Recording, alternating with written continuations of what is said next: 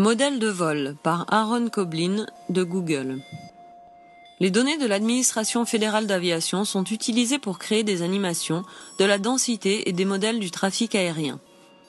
Ce travail a été développé à l'origine comme des séries d'expérimentations pour le projet Mécanique Céleste par ses collègues Scott Hessel et Gabriel Dune à l'Université de Californie à Los Angeles.